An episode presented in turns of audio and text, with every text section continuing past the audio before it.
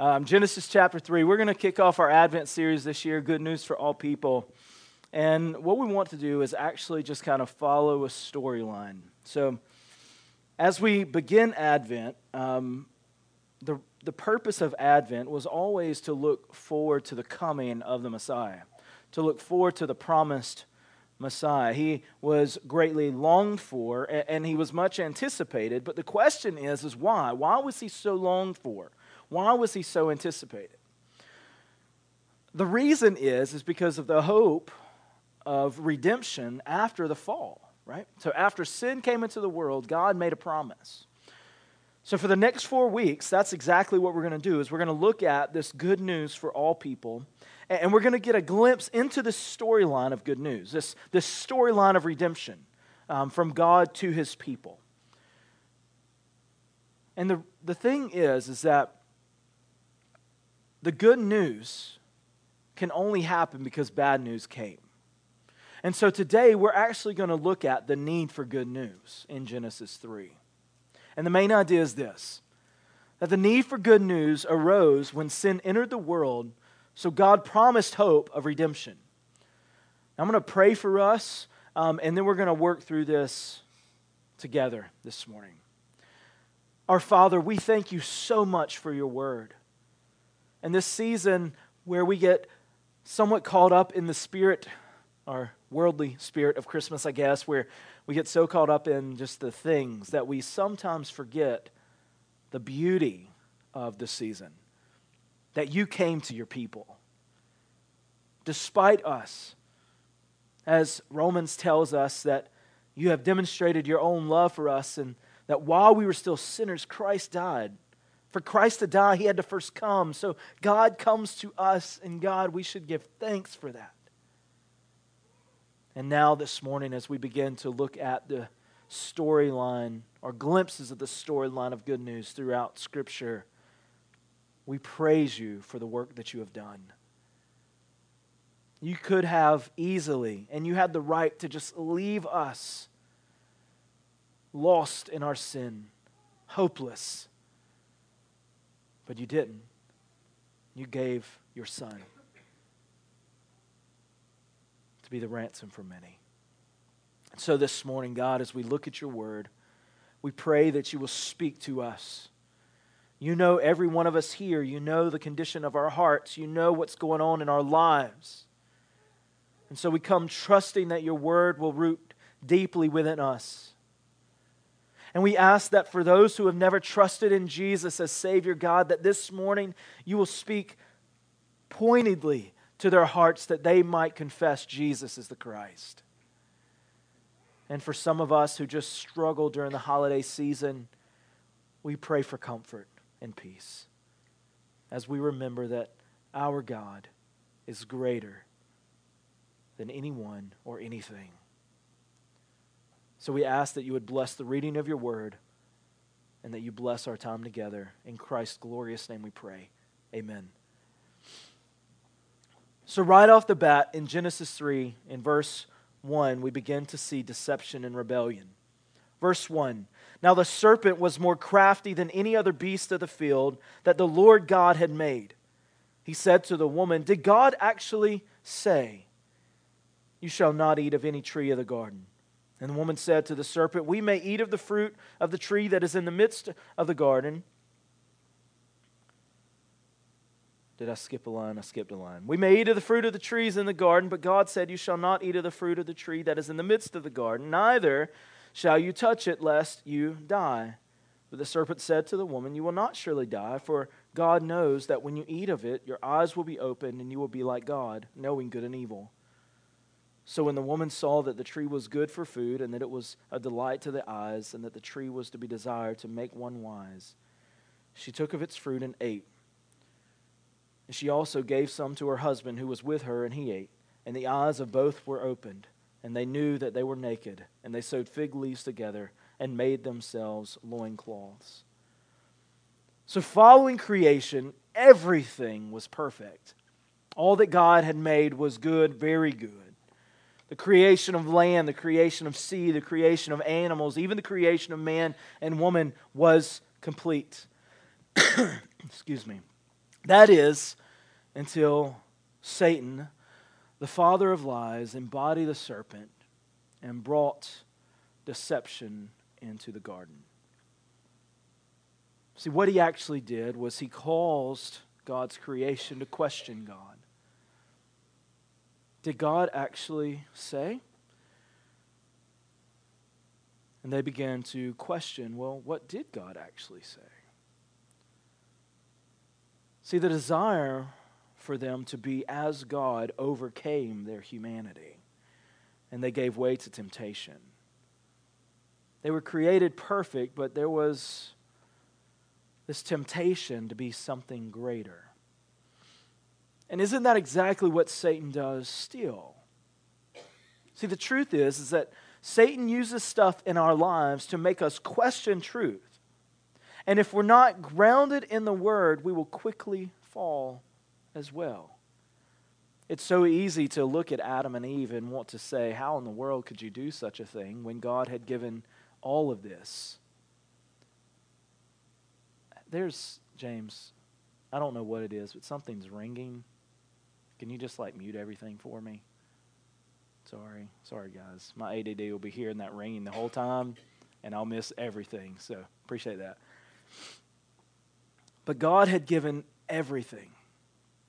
He had given them the beauty of Eden, perfect creation, a beautiful union, but they wanted more. And if we're not rooted deeply in the Word of God, that's exact, exactly what happens to us. We begin to question everything.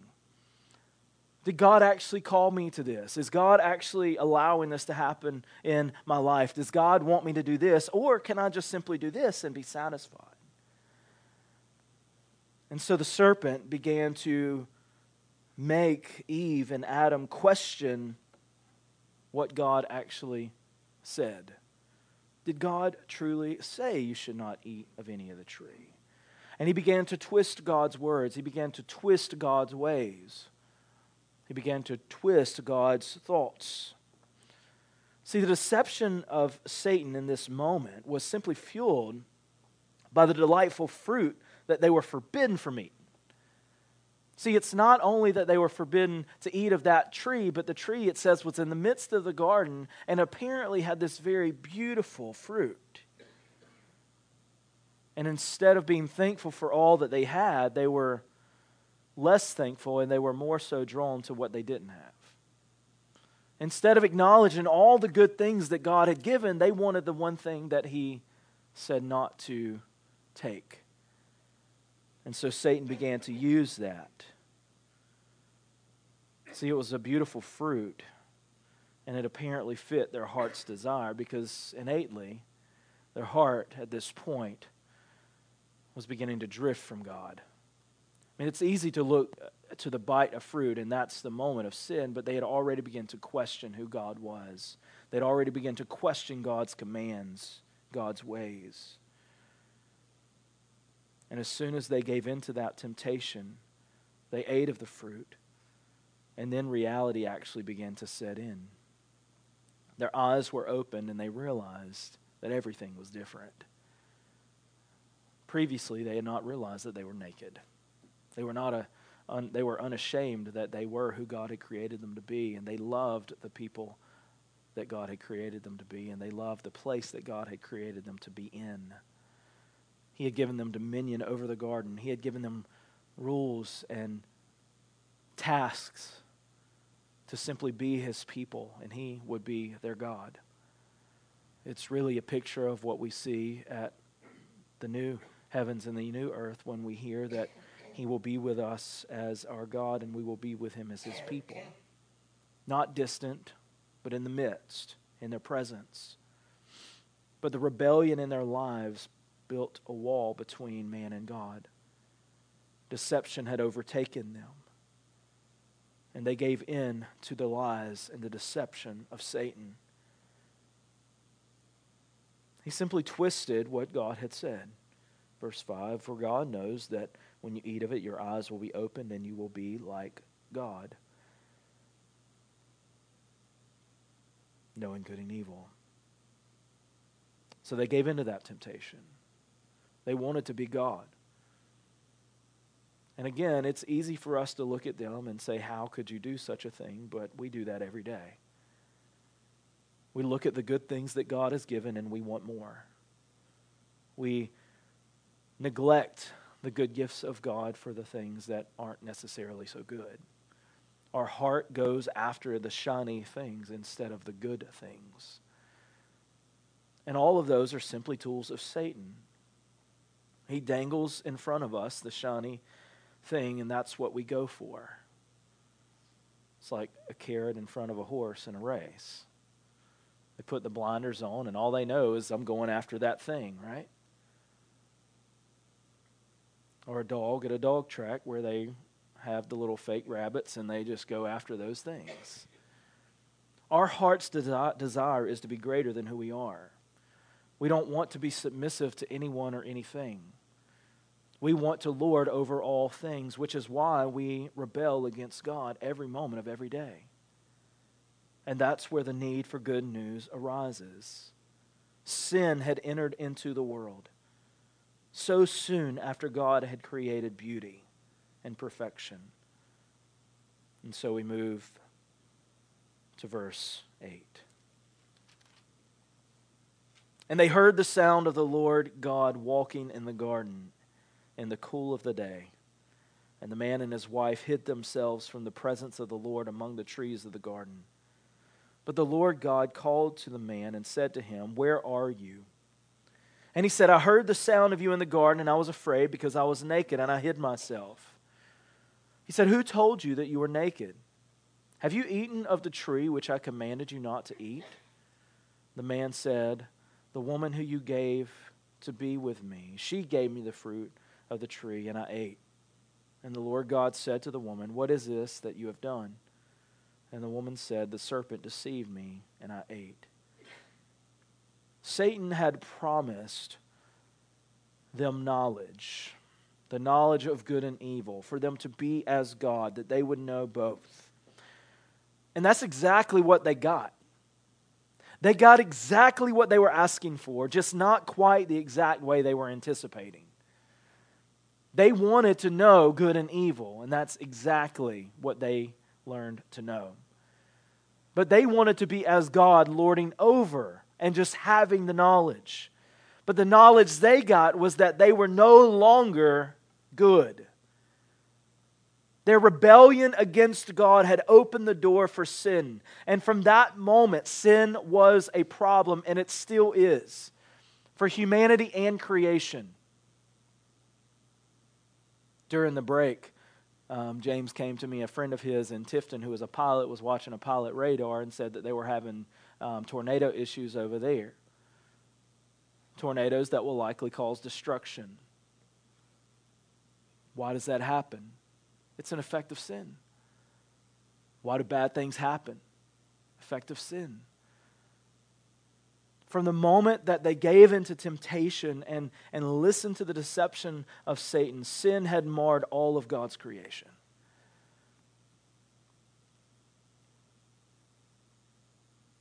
And the effect of that sin is problems.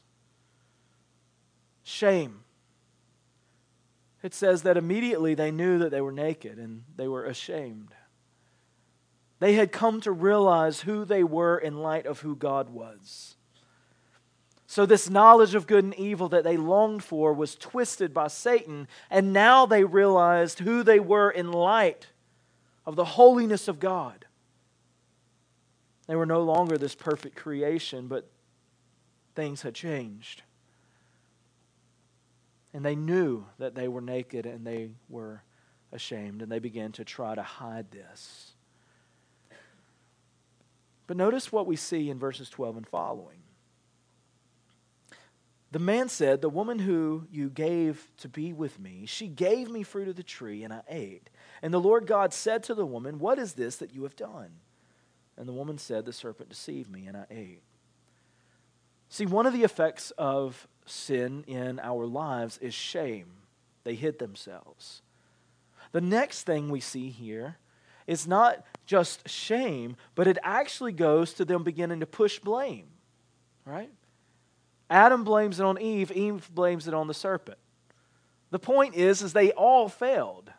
Both of them fell into, temptation. Adam was created to be the ruler of the garden, to have dominion over all the animals. Eve was created to be his helpmate. It was his responsibility. And he sat idly by and allowed her to fall. But then he tried to push blame onto her. And then she tried to naturally push blame onto Satan. Satan is the father of lies, there's no doubt of that. Satan brings deception every moment of every day. Which is why it's so important for us to be rooted and grounded in the Word of God. To hold tight to the truth that we know. To not allow shame to enter in. To not allow this neglect of our own faults to enter in. That's part of what repentance is about to acknowledge our sin against God. You know, so often we say that we're repentant of our sin and we're sorry for our sin, but we're only sorry because of the effects. We're not sorry because of what it actually does, right? Our sin is not grotesque because it harms those around us. Our sin is grotesque because it breaks the heart of God. It goes against the holiness of God. Is it horrible that it affects others as well? Yes, it is, but that's not the point. The point is that it destroys the heart of God. It was the union with God that was broken. And as we continue to sin, all we are doing is simply living into our human nature. Romans 6 says that the wages of sin is death. And that's the next effect of sin is death. So for us, we must never forget the enormity and the seriousness of our sin. Because as we forget those things, then we forget how good the salvation of God truly is. I've heard a lot of people say we need to forget our past. I, I disagree with that. I think we need to hear those things and we need to know those things because it helps us see how good God had been to save me. You want to know what makes John Newton's amazing grace so wonderful? That he acknowledged who he was and he rejoiced in the salvation that, he, that came from God. He remembered his role as a captain of a slave ship. He remembered the horrible things that he had done. Amazing grace, how sweet the sound that saved a wretch like me. And also was why at the end of his life he, he could say, as his sight was going, he said, And as my sight is fading, as my memory is fading, I remember two things quite well that I am a great sinner and Christ is a great Savior. We need to know. How else can we glory in the work of God and salvation if we think that we're in no need of it? We need to acknowledge the seriousness and the enormity of our sin. We need to know the horrible nature of what it is that we have done against God. And after we see the sin and the shame of sin, we begin to go into another section where it begins to talk about curse and hope. Verse 14 The Lord God said to the serpent, because you have done this. Cursed are you above all livestock and above all the beasts of the field. On your belly you shall go, into the dust you shall eat, and all the days of your life. I will put enmity between you and the woman, and between your offspring and her offspring. He shall bruise your head, and you shall bruise his heel. This section of verses between verses 14 and 24, the end of the text, what we see is this um, progression of curses against the serpent, the woman, and the man.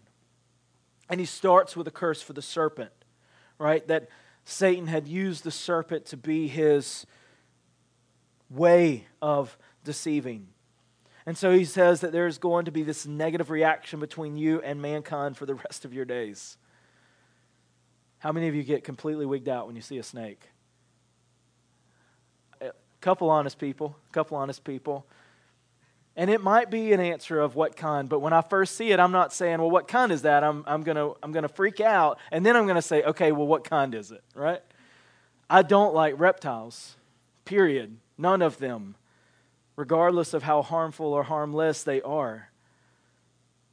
But the point is, is that God begins to curse the serpent because of his part in deceiving man. And then he goes into verse 16. He says to the woman, He said, I will surely multiply your pain and childbearing. In pain you shall bring forth children. Your desire shall be for your husband, and he shall rule over you.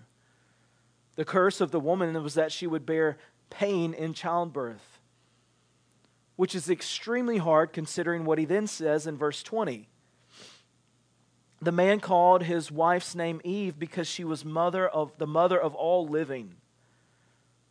Because she was the mother of all living, the pain of childbirth was elevated in this curse. But also, in the midst of this curse, what we see is that God's complementary design for man and woman had been greatly harmed. And because of sin, there would then be a lasting battle for power.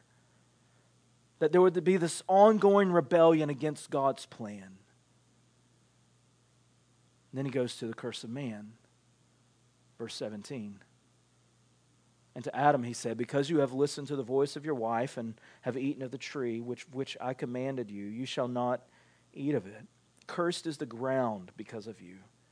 In pain you shall eat of it all the days of your life.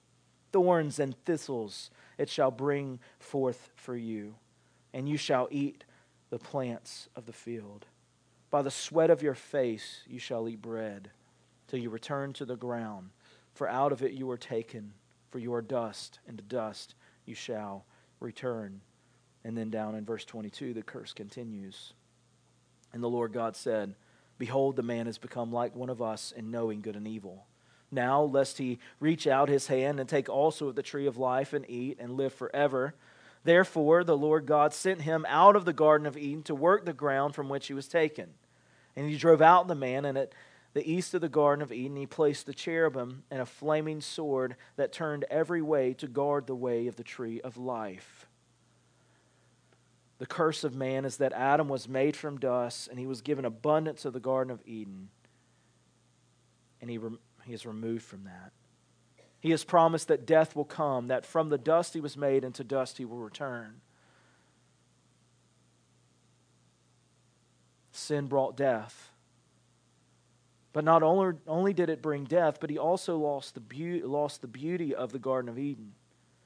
He was removed from the Garden of Eden and the interesting thing is, is the curse actually wasn't that he would work, but that he would work with pain. He was created to work. He was created to man the garden, to, to oversee God's creation. And he failed.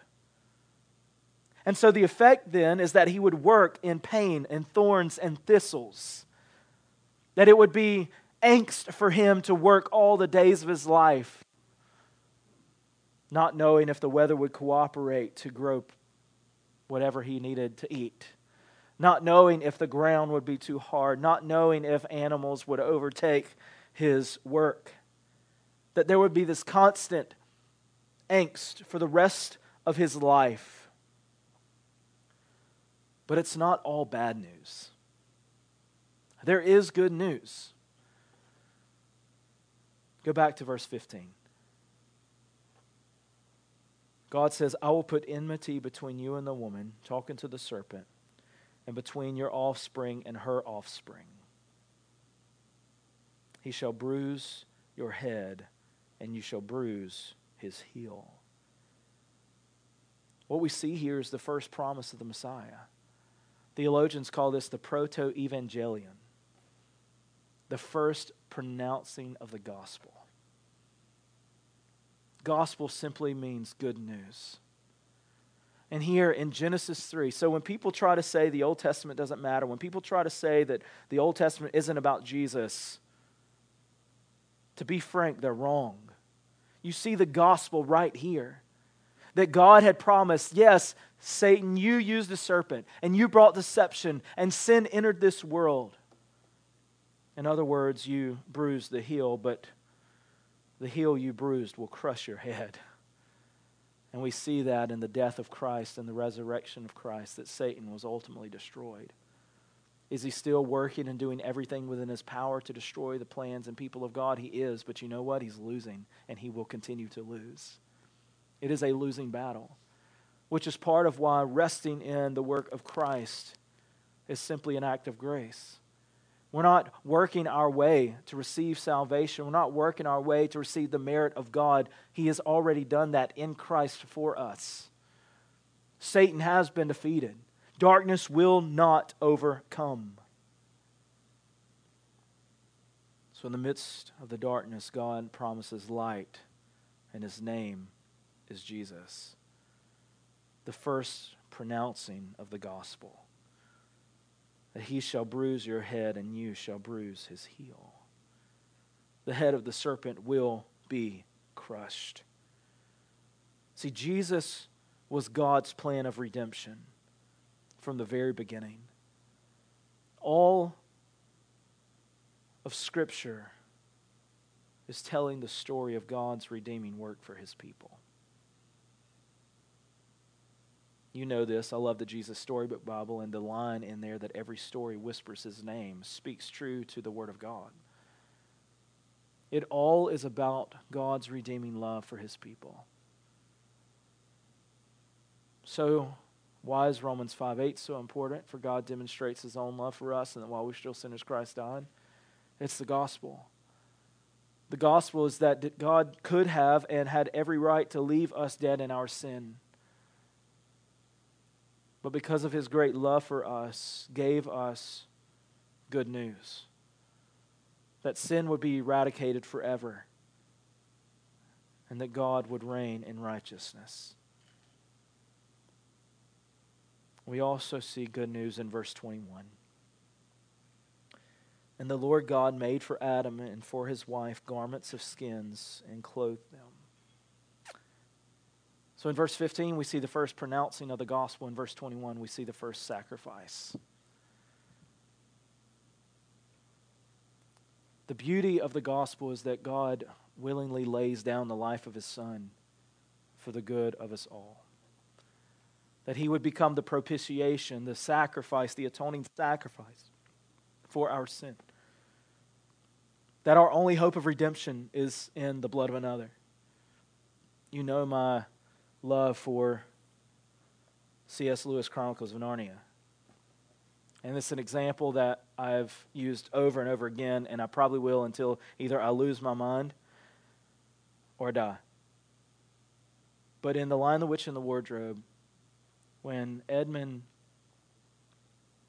turns against his own family and turns against Aslan.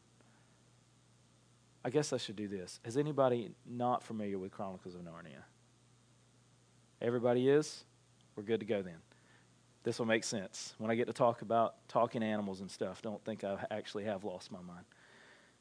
But Edmund turns against his family and he gives in to the White Witch, the temptations of the White Witch. And there comes this point where the only hope for him is that Aslan strikes a deal with the White Witch. Strikes a deal. That Edmund would be set free if Aslan would give himself up. And Aslan, being a representation of Christ, willingly lays himself down to save his beloved son. And so the white witch gathers all of her grotesque beings, and around the stone tablet, the stone table, they make a mockery of Aslan. They pluck his beard, and she sacrifices Aslan on the stone table. And Edmund is set free. He gave his life for the despicable traitor of Edmund. But just like the rest of Scripture, bad news is always followed with good news. As Lucy and Susan mourn the death of seeing Aslan, the ground begins to shake. And suddenly Aslan is gone, and they hear the rustling, and they see Aslan is not dead, but he's very much alive and he says something to the effect of, She might have known the black magic, but there's a greater magic still.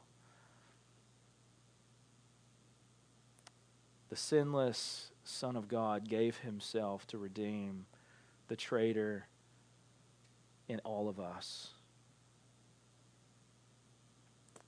And God glorified him by raising him from death to life.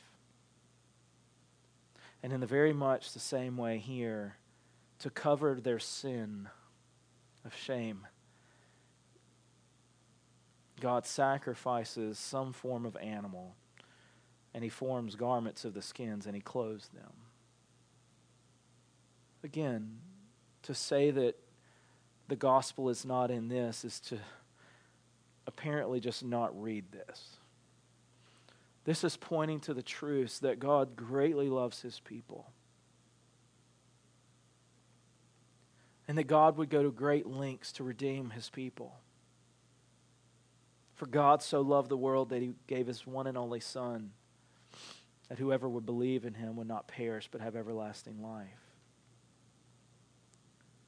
See, in his craftiness, Satan thought that he had thwarted God's plans. But the reality is, is that God's plans cannot be thwarted. But isn't it interesting that all along here and then even later, as Satan tempts Judas to have Christ murdered that he's thinking he's winning. But all he's actually doing is he's playing into the glorious story of God's redeeming work for his people. See, it's God who is all knowing, it's God who is all wise, it's God who is all sovereign. So we can rest completely in the plans and the greatness and the grace of Almighty God. And so, for us, as we go through Advent, but not even just Advent, but through all of life, we need to understand that as the people of God, that there will be dark moments. But in the midst of those dark moments, in those dark seasons of life, there's always hope in Jesus. He is the light of the world and he shines in the darkest of nights. See, there was a need for good news. And as we will see over the next three weeks, God gloriously delivers that good news. Let's pray. Our Father, we give thanks to your love for us in Christ.